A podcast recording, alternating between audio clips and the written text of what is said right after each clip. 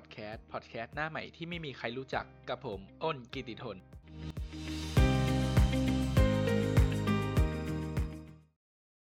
สวัสดีครับ ยินดีต้อนรับเข้าสู่รายการ Talk to Each Other นะครับ กับผมอ้นกิติทนในวันนี้ใน EP นี้จะเป็น EP ที่ พิเศษสุดๆ สุด Exclusive เลยก็ว่าได้นะครับ เป็น EP ที่เราจะมาเล่าเรื่องของ Serial Killer ที่ชื่อว่าเจฟฟี่ดามเมอร์ผมต้องขอเตือนก่อนเลยนะครับ ว่าท่านผู้ฟังที่จะเปิดฟังใน EP นี้ มันจะไม่เหมาะสมกับผู้ที่มีจิตใจที่อ่อนแอนะครับผม เพราะว่าเรื่องต่อไปนี้เป็นเรื่องที่ค่อนข้างที่จะ disturb มาก ๆ เลยนะครับ โอเคครับ เรามาเข้าเรื่องของเรากันเลยดีกว่าเจฟฟี่ดามเมอร์เนี่ยเป็นฆาตกรต่อเนื่องที่ใช้เหยื่อมาฆ่าแล้วสำเร็จความใคร่และค่อนข้างที่จะสยองมากชีวประวัติของเจฟฟี่นะครับ เขาเกิดวันที่ 21 พฤษภาคมปี 1960 ครอบครัวของเขาเนี่ยมีฐานะที่ร่ำรวยและมีการศึกษาโดยเจฟฟี่เองเนี่ยเป็นลูกชายคนโตของไลโอเนลผู้เป็นพ่อและ จอยผู้เป็นแม่ พ่อของเจฟฟี่เป็นนักศึกษามหาวิทยาลัย อยู่ในขณะที่จอยกำลังท้องเจฟฟี่นั่นเอง แต่จอยก็ได้มีอาการแพ้ท้องอย่างรุนแรง และได้กินยาวันหนึ่งถึง 26 เม็ดมันทำให้จอยเนี่ยมีอาการทางประสาทอ่อนๆ นอกจากนั้นก็ยังมีสภาพจิตใจที่ไม่ปกติ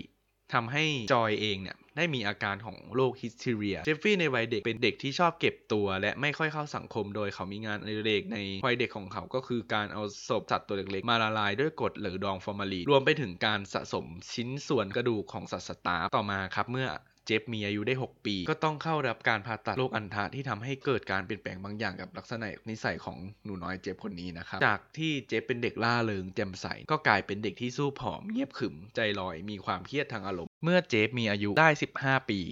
งานอดิเรกของเจฟเองได้เพิ่มความโหดไปอีก ก็คือการสะสมอวัยวะของสัตว์ที่ตายแล้วมาดองไว้ในถังพลาสติก ไปจนถึงการตัดหัวของสุนัขและนำมาเสียบมาให้เล่นหลังจากนั้นครับทางครอบครัวของเจฟฟี่ก็ได้มีปัญหาจนถึงขนาดที่ใช้เชือกแบ่งอาณาเขตกันในบ้าน ในปี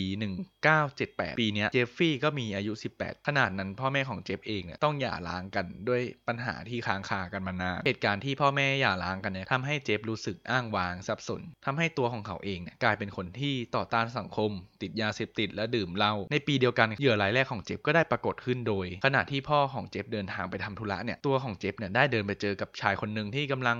โบกรถอยู่ข้างทาง ชายคนนั้นชื่อว่าสตีเวนเจฟก็เลยเสนอตัวไปส่งแต่ก่อนที่จะไปส่งก็ได้ชวนสตีเวนไปที่บ้านของเจฟเพื่อดื่มเบียร์ต่อมาครับสตีเวนได้ขอตัวกลับบ้านแต่เจฟเองเนี่ยก็ไม่ได้ต้องการให้สตีเวนกลับเจฟเกิดอาการไม่พอใจสตีเวนจึงเอาดัมเบลฟาดเข้าไปที่หัวของสตีเวนจนสตีเวนถึงแก่ความตาย หลังจากนั้นก็เอา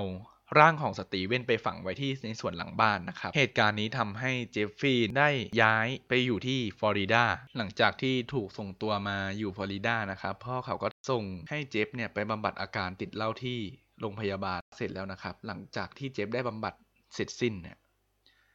เจฟก็ได้ไปอยู่ที่บ้านของย่า หลังจากที่อยู่บ้านย่าได้สักระยะหนึ่งพักหนึ่งพฤติกรรมของเจฟได้เริ่มแปลกไปอีกครั้งเมื่อคุณย่าพบอาการผิดสังเกตของเจฟเช่น พบลูกกระสุนปืนตกอยู่ในห้อง และยังมีหุ่นรูปผู้ชายที่อยู่ในตู้เสื้อผ้า โดยย่าของเขาเองเนี่ยก็ยังรับพฤติกรรมเหล่านี้ไม่ได้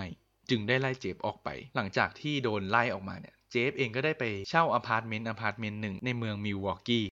ต่อมาในวันที่ 25 กันยายนปี 1988 เขาได้เจอกับเด็กชายไกรสอนสินทโสพล เป็นเด็กชายชาวลาวอายุ 13 ปี เด็กชายไกรสอนโดนเจฟหลอกล่อ โดยให้เงินกับไกรสอน โดยมีเงื่อนไขว่า ไกสอนต้องมาถ่ายรูปโป๊เปลือยกับเจฟเอง หลังจากที่เจฟหลอกล่อเด็กชายไกสอนมาได้แล้วเนี่ย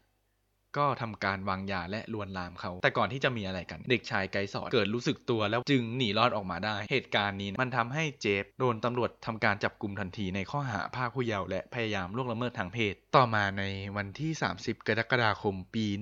1989 นะครับ หลังจากที่เจฟได้รับทันบนและบำบัดอยู่ไม่นาน ก็ได้กลับไปอยู่กับย่าอีกครั้ง หลังจากนั้นไม่นานครับเขาก็เริ่มหาเหยื่อรายใหม่ ชายคนนี้ชื่อแอนโทนีเชียเป็นเกย์ผิวดำอายุ 24 ปี ในการลงมือก็ไม่ต่างจากการลงมือกับเด็กชายไกสอนโดยการเอาเงินมาล่อลวงให้ไปถ่ายภาพโป๊ในบ้าน และในขณะที่ตอนนั้นเนี่ยกำลังถ่ายภาพโป๊ย่าก็ยังอยู่ในบ้านด้วย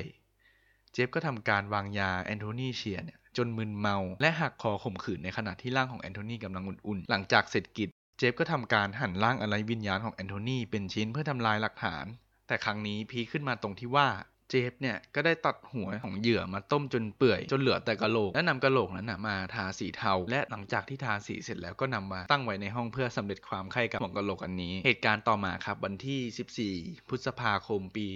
1990 เจฟก็ได้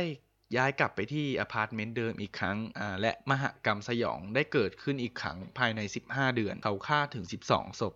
นับตั้งแต่เดือนพฤษภาคมจนถึงเดือนกรกฎาคมปีถัดมา เฉลี่ยคือฆ่าคนสัปดาห์ละครั้ง ในจำนวนทั้ง 12 ศพ เป็นชายผิวขาว 1 คน ผิวดำ 3 คน ยุโรป 1 คน เอเชีย 1 คน โดยเหยื่ออายุน้อยที่สุดก็คือ 14 ปี และมากที่สุดคือ 31 ปี โดยวิธีการสังหารเหยื่อเนี่ยจะเป็นวิธีการเดิมๆคือการที่ หลอกล่อให้เหยื่อมาที่ห้องหมายเลข 213 เป็นห้องที่อพาร์ตเมนต์ที่เขาเช่านะ และให้เหยื่อดูวิดีโอลามกแบบรักร่วมเพศ จากนั้นก็วางยาในเครื่องดื่มให้เหยื่อกิน หลังจากเหยื่อมึนเมาแล้วเนี่ย ก็ทำการรัดคอด้วยมือเปล่า หรือไม่ก็ใช้เข็มขัดรัดคอจนตายคามือ จากนั้นก็ลงมือข่มขืนศพ และสำเร็จความใคร่บนร่างไร้วิญญาณของเหยื่อ หลังจากที่เจฟเสร็จกิจเขาก็จะหั่นร่างของเหยื่อเป็นชิ้นเล็กชิ้นน้อย ใส่ลงในอ่างน้ำที่มีน้ำยาเคมีและน้ำกรดเพื่อย่อยสลายเนื้อนะครับ มันทำให้เหลือแต่กระดูก หลังจากนั้นเนี่ยเจฟก็เก็บกระดูกของเหยื่อแต่ละคนมาดูเลสและเมื่อเบื่อเนี่ยก็นำพวกกระดูกเหล่านั้นน่ะทิ้งไปยังท่อระบายน้ำจนหมด บางครั้งก็มีการผ่าศพแบะออกเป็นสองซีกราวกับชำแหละหมู มองดูอวัยวะภายใน เจฟเนี่ยยังมีความรู้สึกมีความสุขกับกลิ่นคาวไออุ่นที่ระเหยออกมาจากศพ และเมื่อนานๆเข้าครับเจฟฟี่ก็เพิ่มความสุนทรียิ่งขึ้น และเพื่อความสะใจเขาก็เริ่มกินศพ และยังคิดค้นหาวิธีใหม่ๆในการฆ่าเหยื่อ เช่น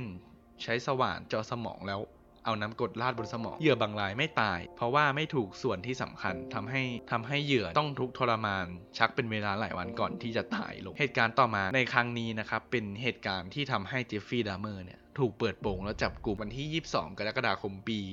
1991 เป็นวันเริ่มต้นการทำงานที่แสนจะน่าเบื่อหน่ายสำหรับตำรวจสายตรวจ 2 นายที่เมืองมิลวอกกี้ รัฐวิสคอนซิน ตำรวจ 2 นายกำลังขับรถลาดตระเวน รอบๆ มหาวิทยาลัยมาเควตในพื้นที่ละแวกนั้นขึ้นชื่อว่าเป็นเขตอาชญากรรมที่สูงที่สุดแห่งหนึ่ง ต่อมาครับ เวลานั้นเป็นเวลาราวๆเที่ยงคืนขณะที่ตำรวจ 2 นายยังคงอยู่ในรถสายตรวจ ตำรวจทั้งสองนายก็ได้กวาดสายตาไปเจอกับบุคคลต้องสงสัยเป็นชายผิวดำคนหนึ่งวิ่งกระหืดกระหอบโดยที่ข้อมือเนี่ยมีกุญแจมือห้อยตองแต่งไปมาตำรวจทั้งสองนายเนี่ยคิดว่าอาจจะเป็นคนร้ายหนีออกมาจากการจับกุมจึงได้ทำการขับรถดักหน้าเพื่อให้ชายผิวดำคนนั้นหยุดและแสดงตนให้ชายผิวดำคนนี้รู้ว่าตำรวจและเมื่อชายคนเนี้ยเห็นตำรวจแล้วแทนที่จะแสดงความตกใจ ก็กลับแสดงความดีใจเหมือนเห็นนักบุญมาโปรดสัตว์เขาได้พยายามอธิบายให้ตำรวจฟังว่า ที่เขามีสภาพเป็นอย่างเงี้ยเพราะมีชายคนหนึ่งจับผมใส่กุญแจไว้ในอพาร์ตเมนต์ของเขาเอง หลังจากที่ได้ฟังคำอธิบายของชายคนเนี้ยตำรวจเองก็ยังให้ชายคนนี้นำทางไปที่ออกซ์ฟอร์ดอพาร์ตเมนต์ที่เขาวิ่งออกมา และเมื่อตำรวจได้มาถึงแล้วอยู่ที่ห้อง 213 หรือห้องของเอเจฟฟี่ดามเมอร์เนาะตำรวจก็ทำการเคาะประตูและแสดงตนโดยเจฟฟี่ดามเมอร์ก็ได้มาเปิดประตู หลังจากที่เปิดประตูแล้วเนี่ย ชายคนที่เป็นเหยื่อเนี่ยก็พูดขึ้นมาว่า มันจะฆ่าผม มันจะเอามีดที่วางอยู่ตรงนั้นขู่ฆ่าผม และพยายามพูดให้ตำรวจไปดูที่ห้องนอน ส่วนของเจฟฟี่ดามเมอร์ก็ได้เชิญชวนให้ตำรวจเข้าไปดูในห้องนอนพอตำรวจมองดูแล้ว โดยสภาพโดยรวมของห้องมันมีความสะอาด ไม่รกแต่เมื่อก้าวเข้าไปลึกๆแล้วเนี่ยด้านในมันมีกลิ่นเหม็นเน่าผสมปะปนมันทำให้ตำรวจรู้สึกสงสัย และยังกวาดสายตาไปรอบๆห้อง พอตำรวจกวาดสายตาไปรอบๆห้องแล้วเนี่ยก็ไปเจอกับรูปโพลารอยด์หลายใบในรูปโพลารอยด์หลายใบเนี่ยมันทำให้ตำรวจ ถึงกับช็อก cinema เพราะว่าในรูปโพลารอยด์นั้นนะเป็นรูปของร่างคนที่ถูกหั่นออกเป็นชิ้นๆและมีภาพของกะโหลกที่แช่อยู่ในตู้เย็น หลังจากที่ตำรวจเห็นแล้วเนี่ยตำรวจก็ได้ทำการจับกลุ่มเจฟฟี่ดามเมอร์ทันที หลังจากการจับกลุ่มเนี่ยตำรวจก็ได้ทำการตรวจสอบภายในห้องของเจฟฟี่ดามเมอร์และไปสืบสาวที่มาของกลิ่นเน่านี้กลิ่นเน่าเนี่ยมันมาจากตู้เย็นและในตู้เย็นเนี่ยมีศีรษะของคนอยู่ถึง 3 หัว ปิดผนึกไว้โดยถุงพลาสติก และโปะด้วยเบกกิ้งโซดาจำนวนมาก ๆ เลย หลังจากที่ถูกจับกลุ่มนะครับเจฟได้ขึ้นศาลและพิจารณาคดีในวันที่ 13 กรกฎาคมปี 1992 นะครับ ทนายความของเจฟเนี่ยได้ให้การว่าเจฟเป็นคนวิกลจริตไม่ใช่ฆาตกรต่อเนื่อง และพยายามหาสาเหตุ และพยายามที่จะหาสาเหตุว่าอะไรดนใจให้ไปก่อเหตุฆาตกรรมอันน่ากลัวนี้ได้ ตำรวจสอบสวนรายหนึ่งกล่าวว่าเจ็บฆ่าเหยื่อเพราะไม่ต้องการให้เหยื่อไปจากเจ็บ แต่ทางอายการไม่เห็นด้วย เพราะว่าเจฟฟี่ไม่ได้บ้า แต่มีสติสมบูรณ์และลงมือกับเหยื่ออย่างเลือดเย็นหลังจากเหตุการณ์ที่พิจารณาคดีนี้นะครับผลสุดท้ายผู้พิพากษาเนี่ยตัดสินว่าเจฟผิดจริงจากจำนวนเหยื่อทั้ง 15ราย แต่มีคำกล่าวอ้างกันว่า ตัวเลขของเหยื่อมันสูงกว่านี้มาก ๆ หลังจากที่พิจารณาคดีไปแล้วครับ 2 วัน บรรดาญาติของเหยื่อ